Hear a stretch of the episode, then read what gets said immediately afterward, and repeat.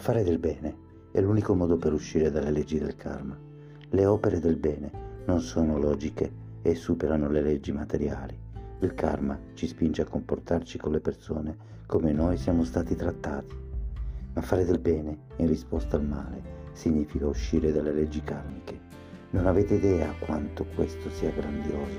L'universo resta scioccato quando qualcuno risponde al male con il bene, perché in un mondo della materia questo non è logico perché il bene appartiene completamente allo spirito, appartiene al mondo di Dio, di Sergei Veredenikov.